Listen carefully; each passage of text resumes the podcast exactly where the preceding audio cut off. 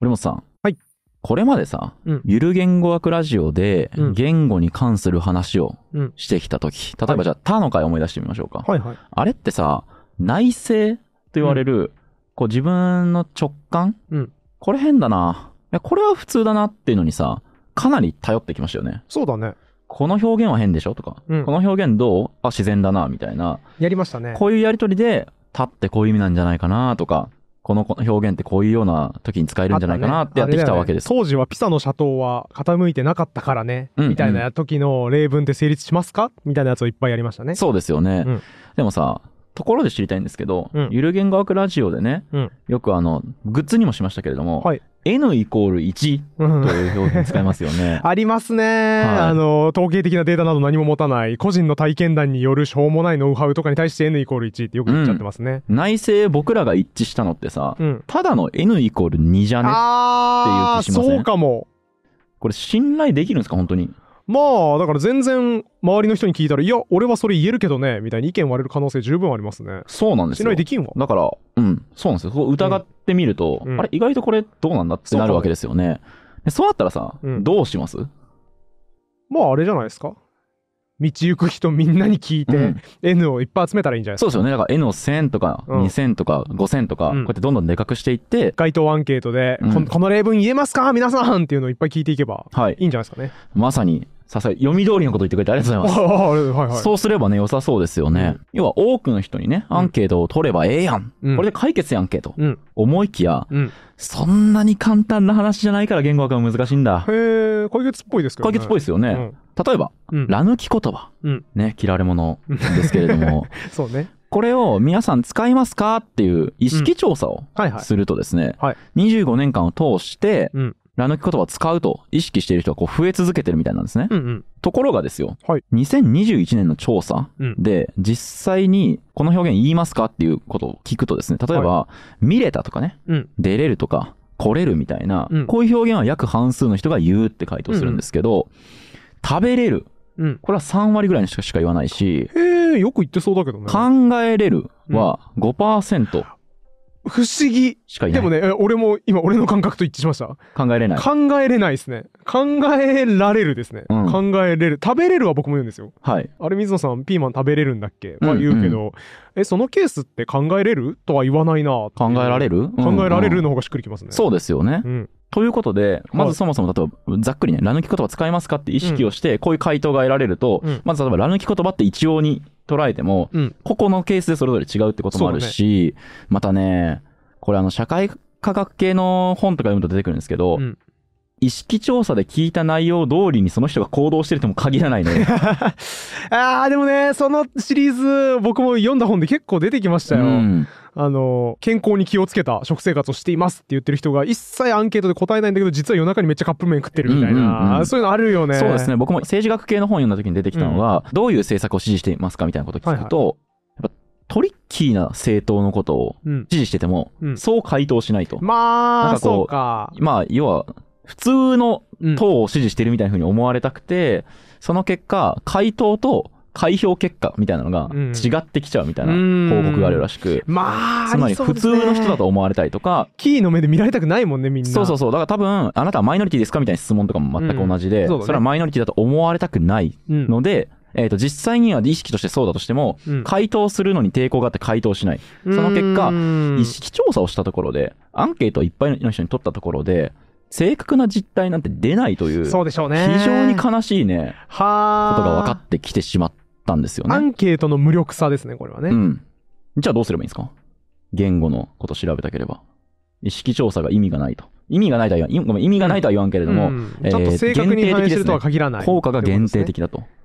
僕でもね、聞いたことあるよ。はいあれでしょなんか、データを貯めればいいんでしょほう。新聞とかさ、うん文献のデータを大量に蓄えたデータベース、コーパスってやつだろ、これ。う。お聞いたことあるぞ、俺。あれコーパスってやつを使えばいいんだろ、これ。素晴らしいですね。うんそう、これみんなの使用実態を示すうん客観的なデータベースがあれば、うん。こいつを使って研究をすれば、より、まあ、精度の高いようなえー研究ができるのではないか。聞いたことありますわとい。うことで、今回はですね、はいコーパス言語学と呼ばれる、そのコーパスというね、あ、もうジャンルになってるんですね。そうなんですよコーパス言語学っていうジャンルがあるんだもん。そうなんですよ。っへーていうようなジャンルの話を今回はしていきます。いいね。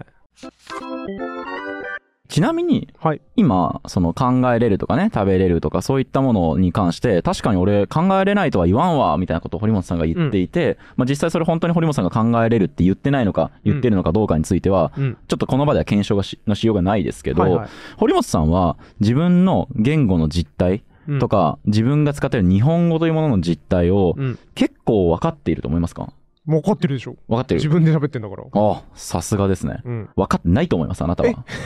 え俺自分で喋ってる多分。ですけど、あなたは、そして僕も、うん。分かってないと思い ます。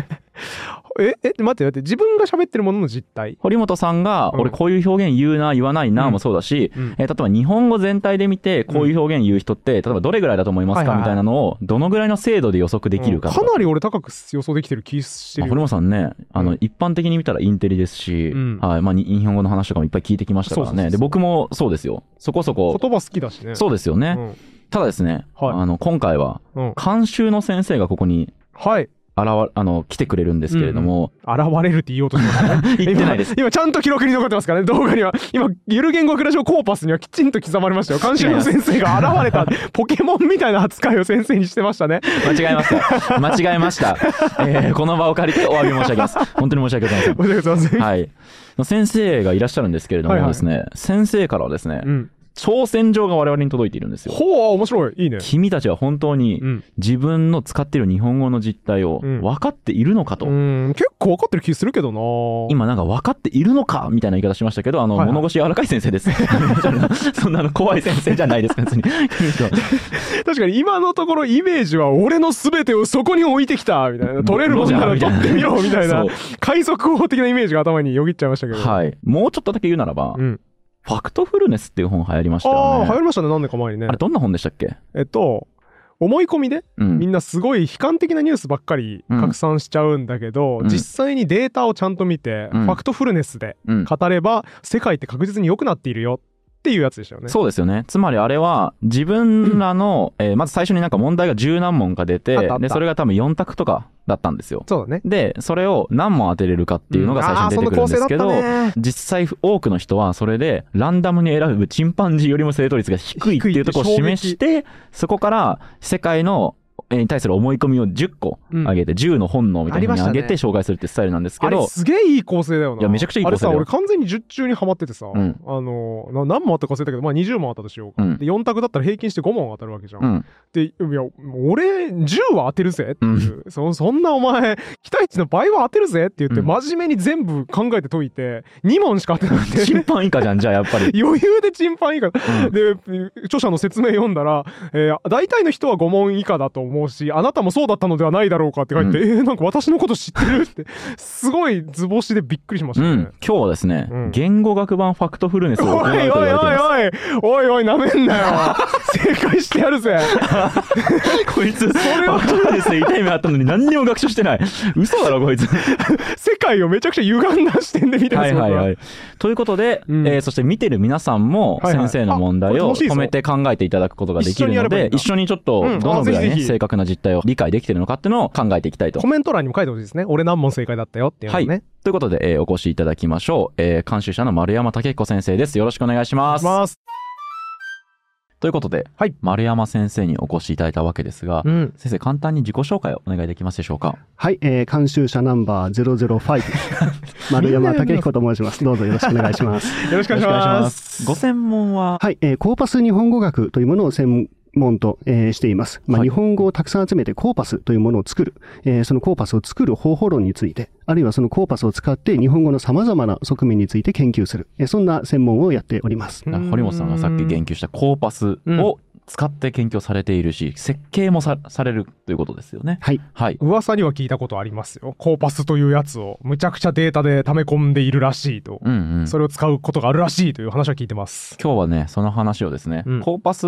の言語学の本とかって、僕もいくつか先生にお会いする前に読んだんですけど、はいはいまあ、やっぱこう研究者がどう使うのかみたいな本が結構多くて、あライトの話の本ってあんまりないんですけど、うんえーここからライトに説明してもらいます。嬉しい、はそういうの価値ありますよねこの分野の本専門家用の本しかねえなっていうやつをねライトに噛み砕いてくれるの本当に嬉しいですそうねなんですよ。しかもだって構成ファクトフルネスですから。あ嬉しいね、はい楽しみですねとということで、じゃあ早速ですね、言語学版ファクトフルネス、うん。丸山武彦先生からの挑戦状ということで、えっと、問題をいくつかご用意いただいたんですけど、計何問になるんでしたっけはい、えーとりあえず4問出したいと思いますので、はいえー堀本さん、水野さん、どうぞ答えてください。はいはい。はい、まず問題1からいきましょうか。はい。えーと、こちらの本、これ何ですかね。あ、言語沼だ。あはい、りがとう言ご語ざいま沼。言語沼の第3章には、エイト沼というのがありました。うんこのエイト沼の中から問題出したいと思います。はい。エイト沼の中には、えーっと、割といつでも使えるオールマイティなフィラー。うん。あのは伝え方に悩んでいるもじもじアピールのフィラー。うん。このように書いてありましたね。うんうんえーっと、あの、もう一つ、うーんと。これを付け加えて3択にしましょうか。はい。はい。問題。私たちの日常会話の中で、えーっと、あの、うーんとのうち、最も多く使われるフィラーはどれでしょうああ、難しい。うこれ難しいーね。ん。うん、難しいけど、俺結構自信あるぜ。ほう。え、これだっていうのがあるうん。俺は俺で、あるんだけど、うん。お互い一緒に考えなくて大丈夫だよね。もう、おのおので、おのおのでお行きましょうチンパンジーチャレンジ。そう やめろ、チンパンジーチャレンジっていうの。ダーツしてるチンパンジーに勝てチるンのパかってンジいう。ー勝ちたいっすよ、僕は。いける気がするよ。どうしよう。せーので、せーのでいきましょうえっと、か。あと回答発表は後でですかね。だかあらーそう言ねうんだけど、貯めるだけ貯めとい て。怖貯いめよ。ていきちょまっしょう。うわー、不安だな。と待ってよ。いや、俺ね、結構これだと思うよ。なんか別に根拠ないけど、あ、俺ももう絶対これだってやつあるわ。自分のね、言ってること検討するともう大体わかるも ん。フィラー消したんでしょ悲しい。開けし悲しい。こういう、こういうことを想定せずにフィラー消したんでし ょあ、つまりフィラーがゼロだからこの問題は成立していない引っ掛け問題ですね。 そんなハンターハンターみたいなね。沈黙。沈黙それが答え なんだ。クラピカのやつじゃないんじゃないですね。ね。うん、どいやうしでようじゃあ、も分かるせーよので言いましせょーのうでいきか。ましょうか。せーの。えーっと、おー、イエーイや正っぱ解だねそうよね。正解だよねそう、かぶったもんね。だってさ、伝え方を検討するなんてそんなないじゃん、あのうんなんて。うんで、うーんとの場合はさ、こう問題が出されて思い出したりとか考えたりするときに使うやつだから、えーっとほどの汎用性ないよね。ない。あのーしかもね、僕有利なのが、はいまあ、ポッドキャスター、YouTuber、うんラジオコンテンツの編集を、まあ、最近はあスタッフさんにお願いしてますけど、はい。一時期ずっと自分でやってたので、はい。そうするとね、やっぱ消してるものの量、こおーこ邪魔だなと思ってカットしてるんですけど、えーっとがやっぱ多かった気がする。さすが。気がするので、素晴らしいこれは合ってると思いますね。 OK です。ということで、1問目は回答が決まったんですけど、後ほどね、はい。正解を発表されるということで、一旦じゃあ2問目、はいに進んでいただけますでしょうか。はい、わかりました。えーでは質問2、言語沼の第5章、パンパン沼から問題を出したいと思い今まからすめち。ゃくちゃ出るな。はいまあ、ここではオノマトペについて、えー論じられていましたね。日本語では泣き方をしくしく泣く、わーわー泣くなどと表現します。うんと書いてありました。うんじゃあ、笑うの場合はどうでしょうね。まるまる笑うのまるまる、どんなオノマトペが入るでしょうわははとか、うん。はははとか。がはは。ここも3択でいきましょうか。おうお、はい。ニコニコ笑う、うんああ。ニヤニヤ笑う、うん。クスクス笑う。うーん最も多いのはどれだと思いますなるほど。。ニヤニヤ笑う。ニコニコくすくすニヤニヤ、クスクス。これもでもさ、あ、むあ難しいな。いや、難しいぞ、これ。こえ、ちこょっにと、あの、メタな発言というか、はいクイズの根本を聞くんですけど、これ、文章の話うんですか、会話の話はい。いい質問ですね。これ書き言葉。書き言葉うか。はん。あ、はあはあはあはあ、書き言葉ね。あ書き言葉なら、うわー、難し い。ニコニコ、ニヤニヤ、クスクスですね。えっと、うん笑うにくっついているっていう形ですかね。そうですね。はあはあはあはあ。直後に来る必要はないんですかね一文の中でちょっと離れていても、笑うと、この、これらのオノマトペが狂気一緒に並んでいれば、えっ、と、一緒としてカウントされていえーる。とここでは連続してあ現れなるほどているケースニコニをコ考えています。ニヤニヤ笑う。なるほどね。クスクス笑う。やっぱ出題者は、2から始まるものを2個置いて、くのやつが1個だから、センターそう考試えた験らの裏技みたいなことやってるこいそうだよね、つ。今連こ続れとこれが共通して るから、絶対この二択で、みたいな。ねえあるある。そういうやつあるけど。まあも、これかな。俺は、え、ちょっと待ってよ。うん、俺は決まりまし俺た。も決まった。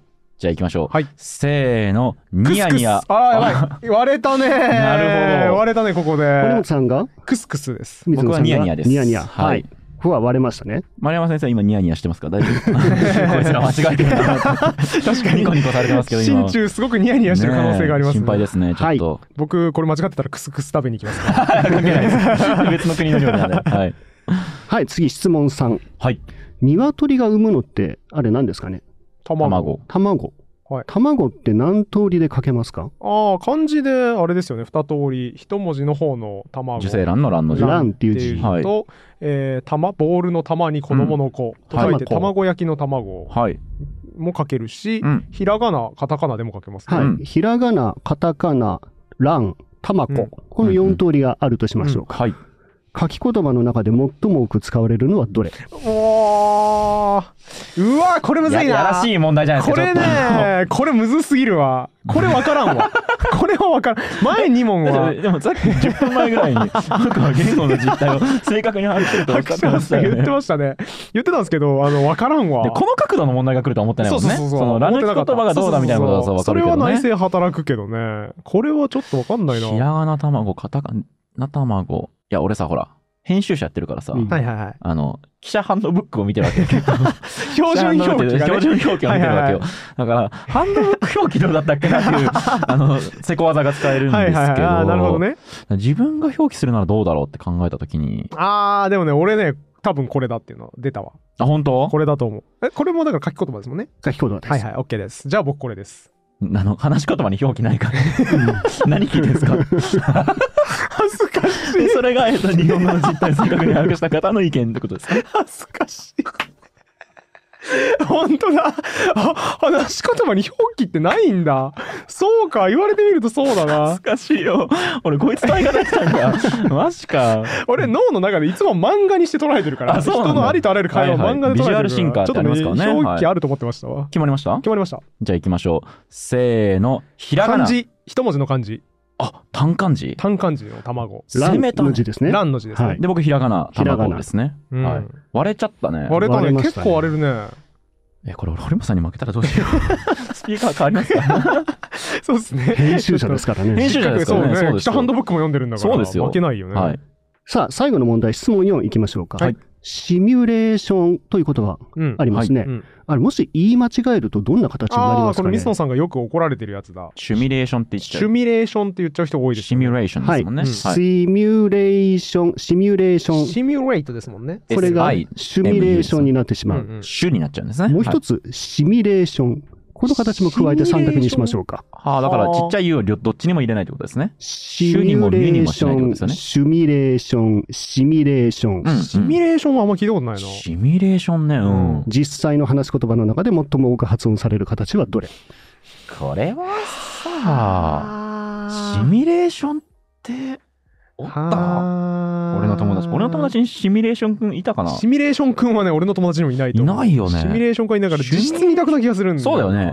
シミミュレーションはだから、綴りをもとに正確に発音しようとしてるうん、人ですよね。そうだね。で、えっ、と、シミュレーションは、まあ、こう、日本語話者が言いやすいような形で発音してたりだとか、うんまあ、よ、ちょっと、この、綴りとは離れたそうだね発音してるケースですよね。うんいや、これは簡単じゃないか。俺もこれ簡単だと思う。イーいジーだよね、これね。うんえーちょっと待ってよ。その発音正確にしなきゃいけないから。えっ、 と、はい、OK です。きましょうか。せーの、シミュレーションをですよね。被ったシュだよねそりゃそうだよ。うん。だっ、て、発音しやすいもん、シミュレーションの方が。うん。っていうか、実際、ゆる言語学ラジオ、ゆるコンピューター学ラジオ聞いてても、俺も水野さんもシミュレーションって言ってるもん。うん。シミュレーションってちょっとね。シミュレーションだなーって頭では思ってても、発音完全にシミュレーションって発音してますもんうね。んうんうん。だから、このでれは、こういうふうに言ってる人が多いし、うんみんな言ってんじゃんんなら、シミュレーションが、英語の通りだとシミュレーションだってことを知らない人もいるはず。そうだね。なので、これは自信ありますよね。そうですね。はい合ってるでしょ、これは。うん。もう一つ追いクイズしときましょうか。追いクイズすごいなそんな概念 ある。シミュレーションとシュミレーション。はい。今、お二人、シュミレーションが多いっていうふうに回答しましたけれど、はい何対何だと思いますあー。なるほど。なるほ1対ど2ね、。 1対 3? なるほど。えー、だから、シミュよりも、趣味の方が何倍多いのかとうか、んどれぐらい多いのかを聞かれてるわけはでい、すよそういねう。ことですね。えあでー、も、まあ倍ぐらいありそうだけどな。俺ね、3倍ぐらいあると思う。あ、本当。 1対3だと思う、俺。これ1対2と1対3ってさ、うん。大して離れてないように見えて、うん結構3倍って攻めてるぜ。実際には。うんまあそうだよね。うんだいぶ違うよね。でも3倍ぐらいいる気すんな。でもそうだわ。シミュレーションって規範的に規範的って言っていいのか分かんないけど、は発音してる人なんてうん。見んもんな全然、ね、あんま見言なうい。てもそうそうそうそう。そうね1対3か悪くないかもね俺はまあ倍でいこうかな OK です。ということで、えっと僕は1対2、僕は1対3はい、はいですね。ということですね。ということで、はい。えー全4問プラス追いクイズうん。が終わりましたけれども、回答をね、発表していただきますので、はいまだ考えてるよという方はですね、うん一旦止めて、そうですね回答を出してから、そうですえっ、ね。と、進んでいただければあと。のさ、あれ、うろ覚えだけど、ファクトフルネスにも確か書いてなかったっけ、えーあなたの答えだと思うものをちゃんと紙に書いておいてくださいと。そうしないと、後から見たやつで、うんあ、俺こっち答えたっけってなって、なんか正解した気になってしまうので、うんうんえーあらかじめ紙に書いてくださいみたいな注意があったような気がするんですけど、合ってますかこれがもしかしてファクトフルじゃない。僕はですね、ファクトフルネス読んだのも、ブームの時期だ から、2018年とかあれ、それぐらい、うんそうだね、多分そのぐらいは数年前だちよょね。っと昔すぎて覚えてないですね。ファクトフルネスのフィクションを広めてたらすいません。うん。じゃあ先生、えっ、と、最初の質問1ですね。はいフィラーのうち、えっ、と、あの、うーんと、最も多く使われるのがどれかということで、僕ら2人とも、えっ、と、えーっとでしたね。と回答しましたけれども、えー正解発表お願いします。はい。えー、っとというのは、オールマイティなフィラー。うんまあ、一番使われるかなという感じがしますね。200時間分の日常会話。うんこれを調査しました。すげえあるんだ、そんな200時の間回数を発表したいと思います。はい。えー、っと、620回。おーまあ1時間に3回ぐらい。あの、7244。えー、え全然違うじゃん。えマジうーんと、95。少な。あえうーんとは少な。あのが圧倒的に多いという。 7000、7000も出てくるの。えーっと1時間に30回も言ってん12の倍あるというのが。マジ計算ですね。すごいね。だからあのだと思ったんだよ な。だから言後っ知たれじゃんバイアスがすごいな、あんた。えーそうなんだ。ほんまに俺はでも、あのよりえっとのが言ってますよ、きっ と。うんうん、いやさ、水野さんは言ってますよ。ね水野さんは言ってる。だってそう編集してる時俺カットしてるもん、水野さんのえーっとう。ん。うん、そんな気がする。マジか。まあ、日常会話200時間分を検索、集計してみると、このような結果になるということですね。えーそれ、ほんまでっか 違う番組。だから私が正解だってことになりませんかね ならないっすならないかな。らないです。ということで、じゃあ僕らは早速3分の1を外したということですね。はい。まあなんかでも言われてみるとさ、うんあのってさ いける連呼する人いるな、うんえー、っとむちゃくちゃ連発する人ってあんまいないじゃん、うんうんうんえーっ、とこれはえーっとそのえーっとっていう人はあんまいないけど、うんあのー、ひいてはあのー、この現象はあのー、っていう人いるからそこで稼いでる感じかもしれんねもしかしたらね俺でもマジでイメージつかん。うん200時間うんうんあって、あの7000でしたっけ ?7000 そうとか言っだねてましたすよね。ごいね初対面の人とか、うん上司と俺が会話するってなったら、あのっていっぱい出るかもしれないけど、うんなんか会話のさ、相手によってはさ、うん俺と堀本さんだったらさ、あのっていうシチュエーションあんまないあんまないあんま言ってない気がするけどねけどね。不思議まあちょっと不思議ですねあの直感がうん働いてないあのないので、やめましょうもうこの話ね。今、あのって言いましたよね。 いや、その先生だからですよ。別にその先生だからですよ。堀本さんからし普たら段はねゆる言ぐわらいじゃ言ってでないですすもかんはいらね なんなんこの負けず嫌いはい。で、次です。質問2への回答ですね。えー、〇〇笑うのオノマトペ。えーニコニコ、ニヤニヤ、クスクス。何が一番多く入るかという問題でした。うんで、堀本さんの回答がクスククススクス、僕の回答がニヤニヤうんだった。えあれだね、せっかくだしさ、根拠言っとかないんそうだ。ね根拠言っとくとさ、間違えても申し開きできそう じゃん。うんあもう守りに入ってます ね。すごい速さで切り替えたね、あんた。全部当てたるね、みたいなテンションだった のに。ニコニコはさうん、存外少ないよね、こそれねう、。そう、あのね、引っ掛け問題なんでそすう、よ、これ丸山は。先う生、ん絶対俺らのことを引っ掛け落としてるのうんニよコニコ選ぶだろ、こいつらは。確かにアホだら笑うに〇〇何がつきますかって時にパッとニコニコが近くにあって手に取るんだけど、うん実際書き言葉でニコニコ笑うって書あかないんまないよな。そう書かないそうなのよだから、そのネガティブなケースの方が意外と多いのではと思っそうて、、俺も同じこと思った。あだからクスクスにして、俺はニヤニヤにしたうんってことだよね。そう。でね、僕はね、あの、ニヤニヤよりはクスクスだなと思ったのは、うん。小説とかさ、はい。字の文書こうってなった時にさ、うんなんか失敗したってなったら、教室の女生徒たちのクスクス笑いが聞こえたっうん。て書きやすいんだけど、うんニヤニヤ笑うのは嫌なやつの初登場シーンとかに中心になって、はいはい。情景描写であんま出てこんなあー、なるほどねと。思ったんですよね。はいそれはだからニヤニヤは人格に紐づいている笑い方な気がすうんうんるう。ん嫌うんな、嫌な感じの笑い方。はい。で、はいクスクス笑うは笑うという行動の嫌さに紐づいているうん気がするなぁと思ったので、クスクスの方が出てくるでしょって思いましたね。あー、クスクスに変えようかな。 よし言いまかした言いまかしたぜ。まあでも正解聞かないことにはそうでね、すわ、ねからないですから、うんはい。じゃあ先生に正解を発表していただきたいと思います。はい。正解いきましょう。1億語分の書き言葉。これを調査しました。 1億もう語。すごい母数だね。うんはい。。ニコニコ笑ううん。 86回。少あないあ、よしよしよし。 1億分の86は少ないスよー。パー引っ掛け問題だねニヤニヤ笑う。はい。 105回。おほとんど一緒だぞ。あれニコニコとほとんど一緒だぞ。お、うんクスクスじゃねこれは。来るんじゃねクスクス笑う。174よ回。ーし堀本さん正解よーしクスクスいいやーや最後に曲ギリギリのところで俺もクスクスに変えてよかった。た。ねじ曲げるのやめてください。あなたはニヤニヤちでょっすと。待って、俺だから、3分の1の2乗、あ、違う違う、3分の2の2乗を外してるってことだもんあの、の確率の行動しちゃってるよね。ね。そう。連敗ですねですよねうんうんで、堀本さんは3分の1。 1かけ3分の2だもんね。そうだね。あれ堀本さんの方が勘が働いている。俺、そうだね。あ一問ちゃんと当ててますから。よし、ちょっと安心したぞ。今安心したぞ。そうだね、今、ちょっチとンパンジーと互角だもんね。チンパンジーと互角。いや、チンパンジーよりいいんじゃない ?2 問やって、1問合ってる。あそっかでだから3分の1の確率なんだから。 3問やって、でもこの後4択だからちょっと計算ややこしいけど確かに、まあまあまあ3問に1問当てれば、まあ、チンパンジーそうですね。と言っていい。チンパンジーと言っていい。言っちゃダメだよ。 言っちゃダメだろ。人権意識どうなってんだよ。チンパンジーと言っていいじゃないの。はい、さっきのお二人の読みの通りですね、ニコニコってすごくよく出てくるような気がするんですが、書き言葉、実際の書き言葉を調べると、ニコニコは86、クスグス174ですからうん倍以上あーよ差があるということになりますやっねぱ。そうなんだ意意外ではありますけど、ね、あの山先生、こっそりやっぱちょっと、あの落とし穴掘ってるよ。毒をちゃんと仕込んできて いる。危ねえ。だ からニコニコ選んでたらもうシャバ像だとそう思こってたわのけ。クソ素人があって、もうあれだ、ニヤニヤ笑われてた可能性があります、そうですね。いや、惜しかったでなもこれ面白いわ確かにニコニコって一番典型的な笑いなイメージあるんですけど、それ多分ニコニコ価格大特価とか、うんニコニコレンタカーとか商標とか、うんキャッチコピーで使いやすいのであって実際に何かを記述するときにあんま使わないんだなっていう発見がありますね。そうなんですよ。だからパッと手に取った近くにある、これがこの表現と組み合わせられやすいんじゃないかって思ったものが、必ずしもね、多いわけではないっていう。あーそうだねもうすでにだから直感と合ってないんだ実態あっのて行動経済学の本でね、あうのんだからちょっと具体的なこと覚えてないけど、例えばうん S から始まる単語と2番目に S が来る単語、どっちが多いですかみたいなことやるとはいはいはいあーあります、 S から始まる単語が思い出しやすいので、S から多い単語の方が多いと感じるんだけど、実際には何倍も違うよっみてたいいなう S かどうか忘れたけどなんかそういう例ありましたんそんなのありよまねしたありましたそれあれだん利用可能性ヒューリスティクスだあよしそうだよしそうキだーワードちゃんと思い出そうカーネマンの本と思出ってたきたそう利だ用可能性ヒューリスティクスですね利用できるデータが多いものの方が多いだろうって思い込んでしまうみたいなやつねうんそうですねもう一つ追いクイズ出しておきましょう追いか。クイまた出てズくるんですはすごいニコニコ、ニヤニヤ、クスクス、クスクスが一番多いですよね。もう一つ多いのがあるんですね。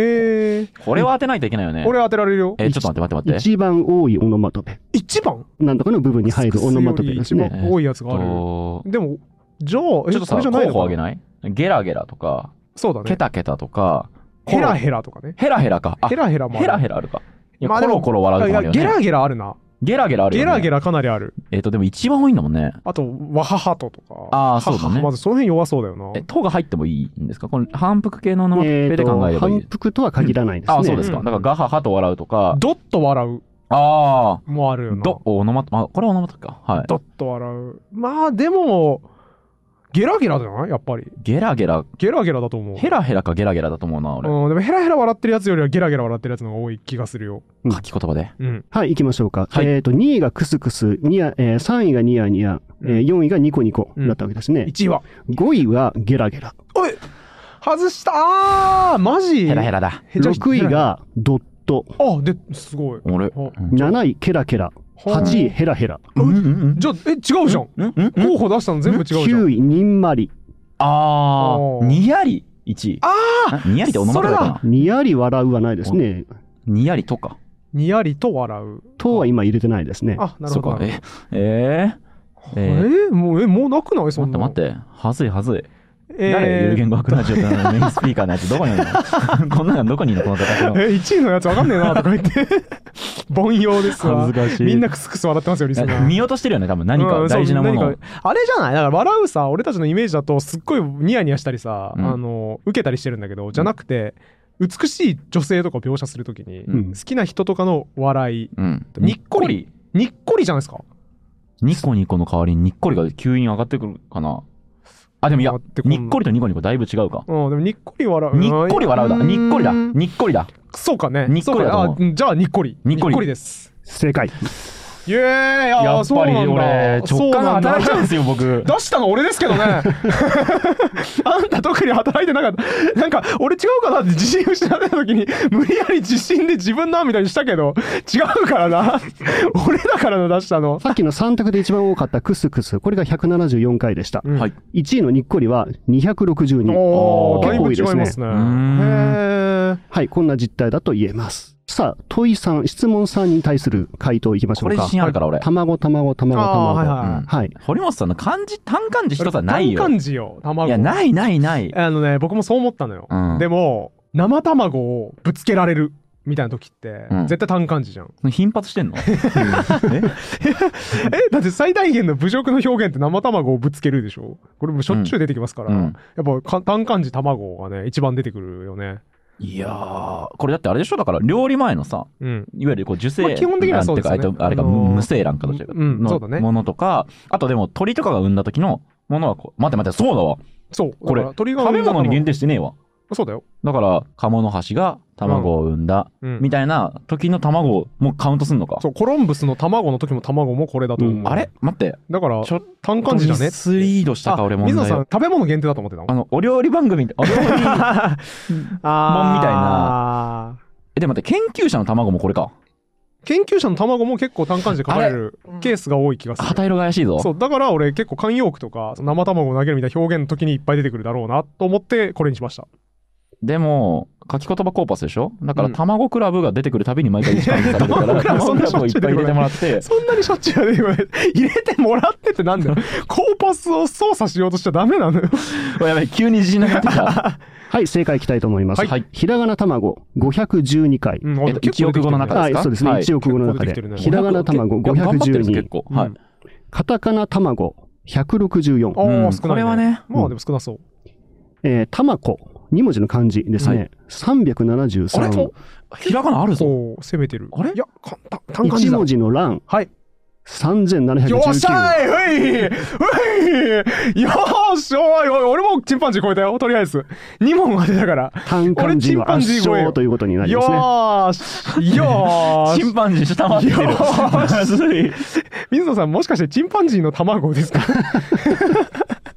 チンパンジー以下ってことはチンパンジーの卵ってことですかあれあれおかしいな。よーしあれよーしなんかちょっと悪問が多いかな、ちょっと。やめなさい丸山先生前に言うのすいません。 作ってはきい、てくれ全た体んのだ比率を見ると、単漢字が全体の78%、え、え78%か。ひらがな、10えー、卵が10.7%、漢字2文字、たまこが7.8%、うんで、カタカナが3.4%、うん単漢字が圧ね勝ということです実ね。態全然捉えられてないやんかい。や水野さん「いや単漢字はないわ」って言ってましたよ「それはないよ」って言ってましたよあんたさすがですね次の問題行きましょう。ねうん。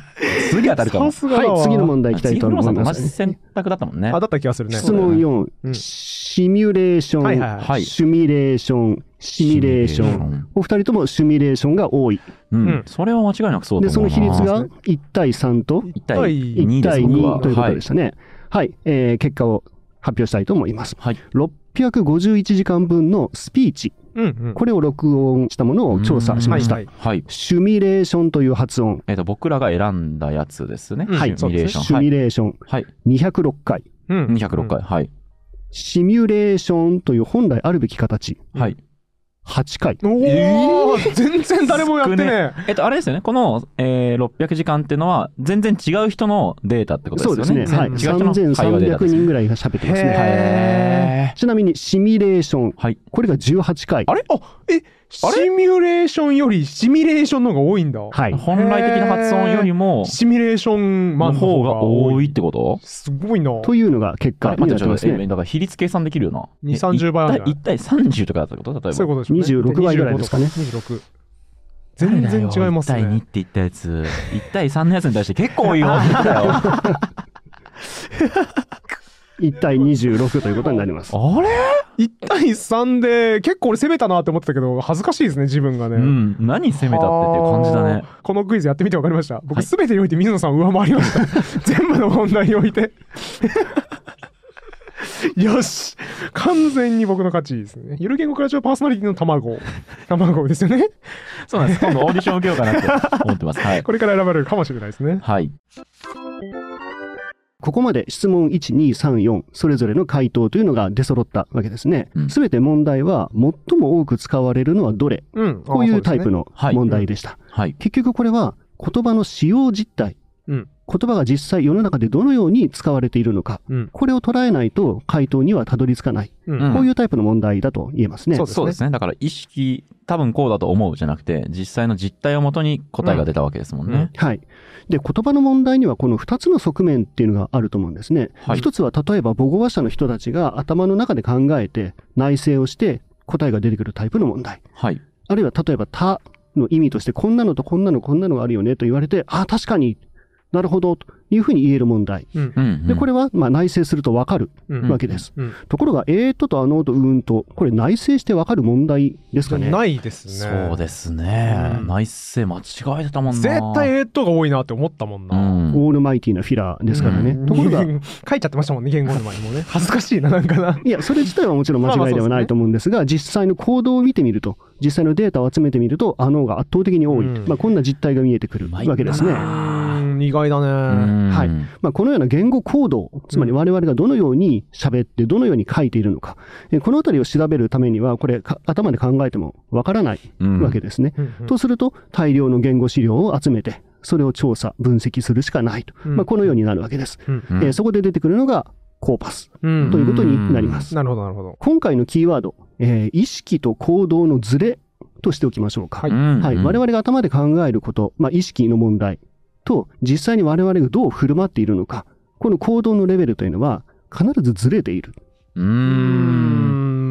まあ、そうだろうな。今そうだったもんね。だから、うんあのーとえーっとととかってのは、意識では、うんあそうだねえーっとを圧倒的に使ってるはずだと思ったけど、うん実際行動レベルで多くのデータを見たら違った。そうだね。だけど僕らの感覚でだから、えーっとが一番良いはずだって言って研究をスタートしちゃうと、うんデータ取った段階で何意味ないものになってしまあいかねれ違ないわけでっすたもんねなーって、俺の仮説違ったなーってなっちゃうね。というわけでこうたくさんの言葉の用例、まあ、これを集めて、えーデータベース化してうんうんで、言語の研究に役立てようとする。まあ、これがコーパスを使った言語研究ということになります。うん。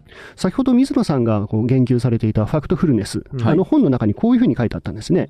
えーデータを観察し、真実を正しく見ることで、世界をよりよく把握することができる。うん。はい、これ非常にいい言葉だと思います。うんうんこれ、世界をを言語に変えるとどうですかね。データを観察し、はい、データを観察し、真実を正しく見ることで、言語をよりよく把握することができる。う。。うんうんコーパスの存在意義というのはそういうところにあるのかなと思いますあーね。なるほどね。これだからさ、言ってること自体はさ、うんすごく当たり前ではあるわけよ。まあそうですね。あの、さっきの前置きの問題がなければ、うんそりゃそうやろうって思った気がする。あたぼうよって。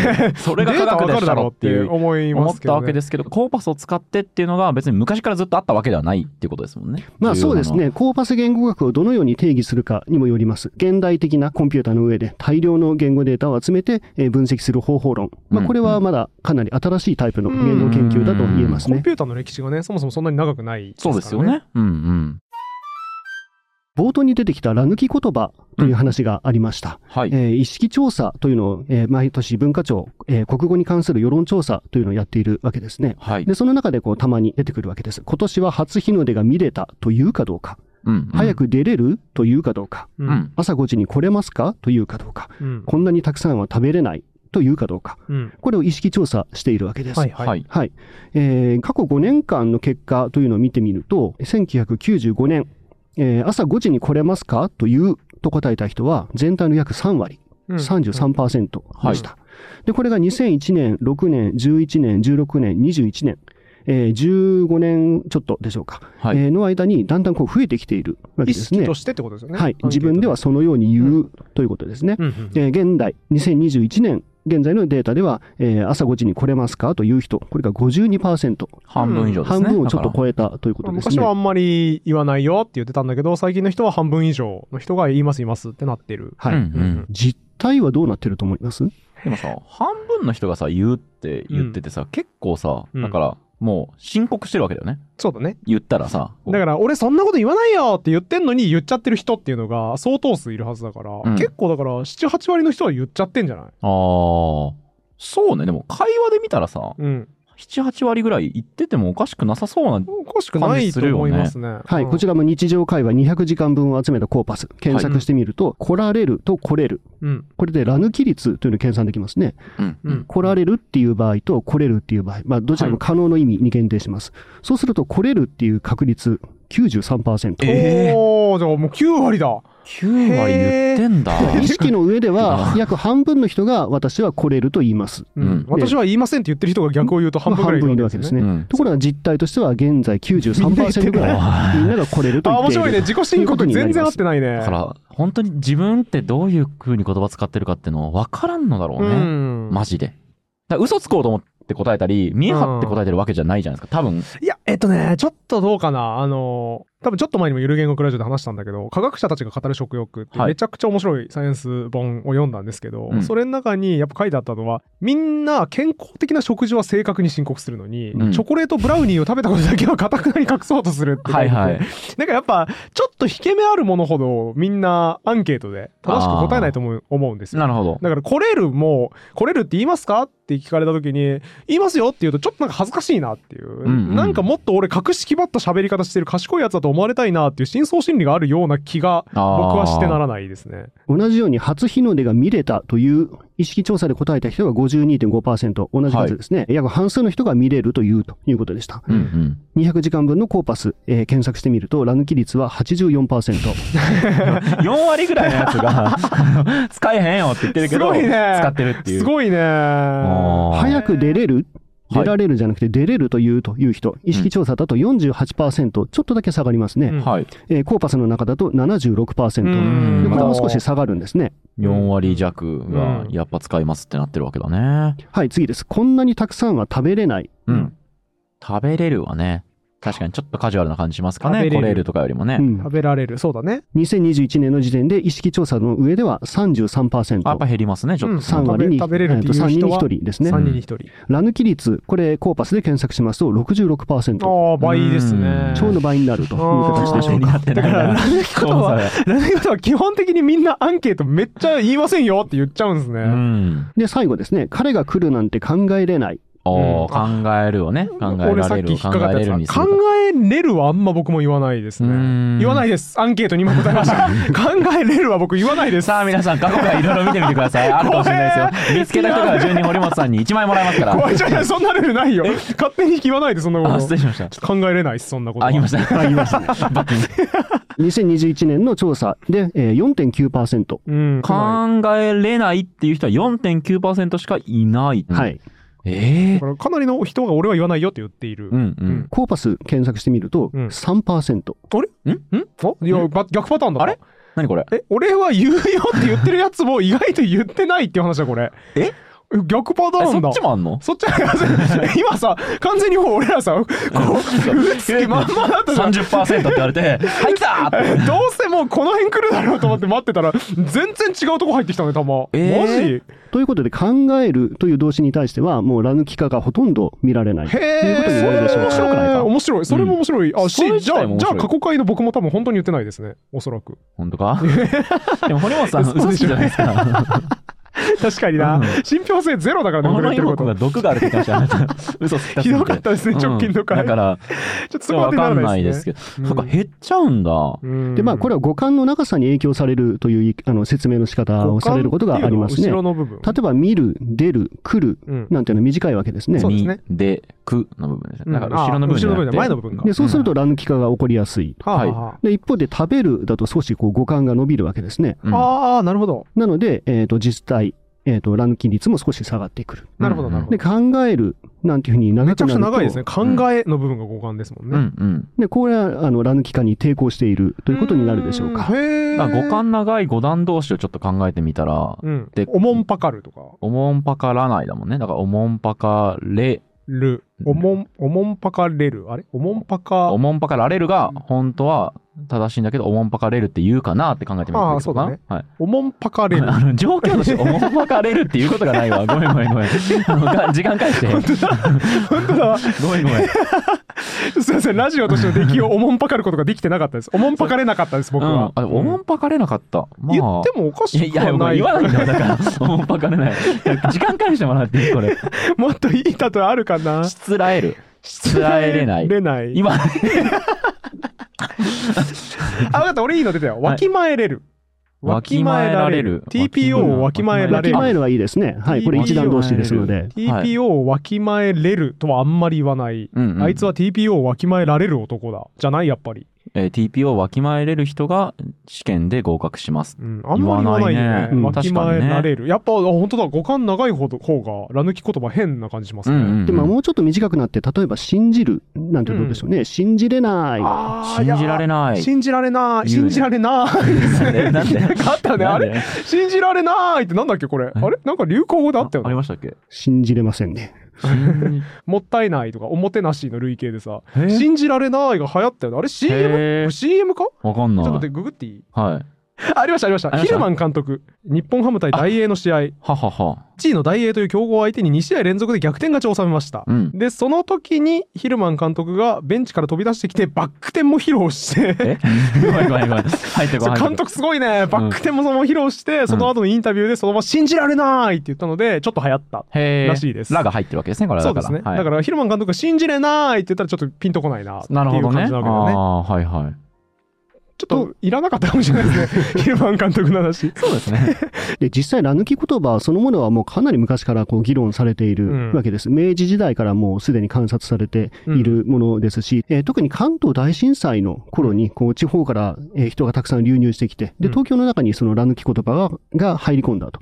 まあ、そんな説明がされることうんあそうなもんだありますえっと地ね。方発祥ってことなんではい、すか方言の中で、まあ、特に静岡ですとか、うん東北東北の方ですとか、まあ、そこの中でら抜き言葉の形が出るようになって、でそはあれが東京に流入したあそうなんだ。説明されることがありますね。ちなみに、うちの父親とかも、もうめちゃくちゃその方言で喋るとき、ラ抜きになりますね。あ例えば、うーんまあ食べれえせんとか、はあはあはあもう食べられないとかっていうときに、もうやっぱラを抜いてますね、食べられ食べれえせんとか。食べだから考えれ、考えれえせんとか言える気がしますね。方言の形だったら、そうだねって気がね、ちょっとしたんですようね。んうんうんはい。で、まあ、特に若い世代を中心に、どんどんラ抜き化が進んでいるという状況ではあると思うんですが、うんこれがどこまで続くのか。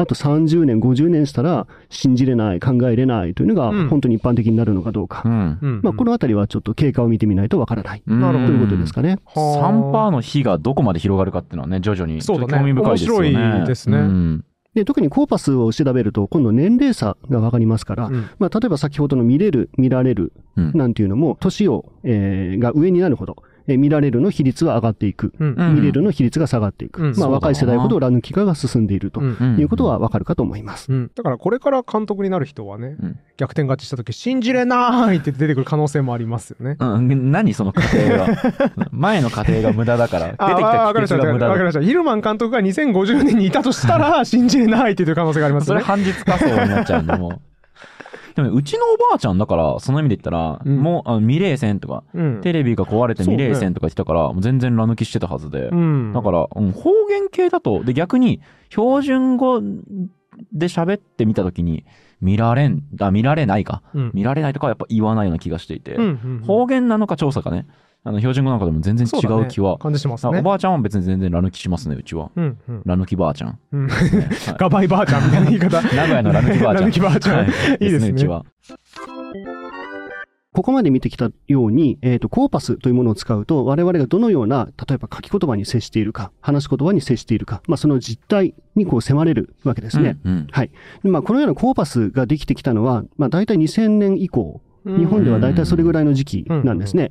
で、現代では書き言葉を集めた書き言葉コーパスうん話し言葉を集めた話し言葉コーパス、うんそれから方言を集めた方言コーパス、へーあと歴史的な資料を集めた歴史コーパスい、ろいろあるね。あとは日本語学習者、日本語の、まあ、非母語話者ですね、の、まあ、発話とか作文を集めた学習者コーパあース面。白そうう。ん学習者が言いがちなやつとかもわかるわけ例えですばね。中国語母語の方がよく間違えてしまうミステイクみたいなのとかも、まあ、だからそれで集められるわけですよね。面白いねはい。と、まあ、様々なコーパスが現代では利用できるようになっています。うんただ、まあ、コーパス作るのってなかなか大変なんですね。うん。イメージとしてだからゼロからデータベース、でけえデータベースを作ら作ないといけるないとからっていうような状況ですよね。大変そうですね。うん。まあ、そんな歴史、こうコーパスを作る歴史っていうのがまた50年ぐらいこうあるわけですが、はあはあまあ、次回はそのあたりを少し、えーお触れながら、面白実そう。際にどんなコーパスの作り方をしてきたのか、ここのあたりを、えーお話ししようかと思っています。へえ、これ僕結構、ゆるコンピューター科学ラジオっていう姉妹チャンネルでデータベースのシリーズをこの間やったんですけど、やっぱりデータをいかにして体系的にまとめるのかっていうのをずっとコンピューターサイエンスの分野でも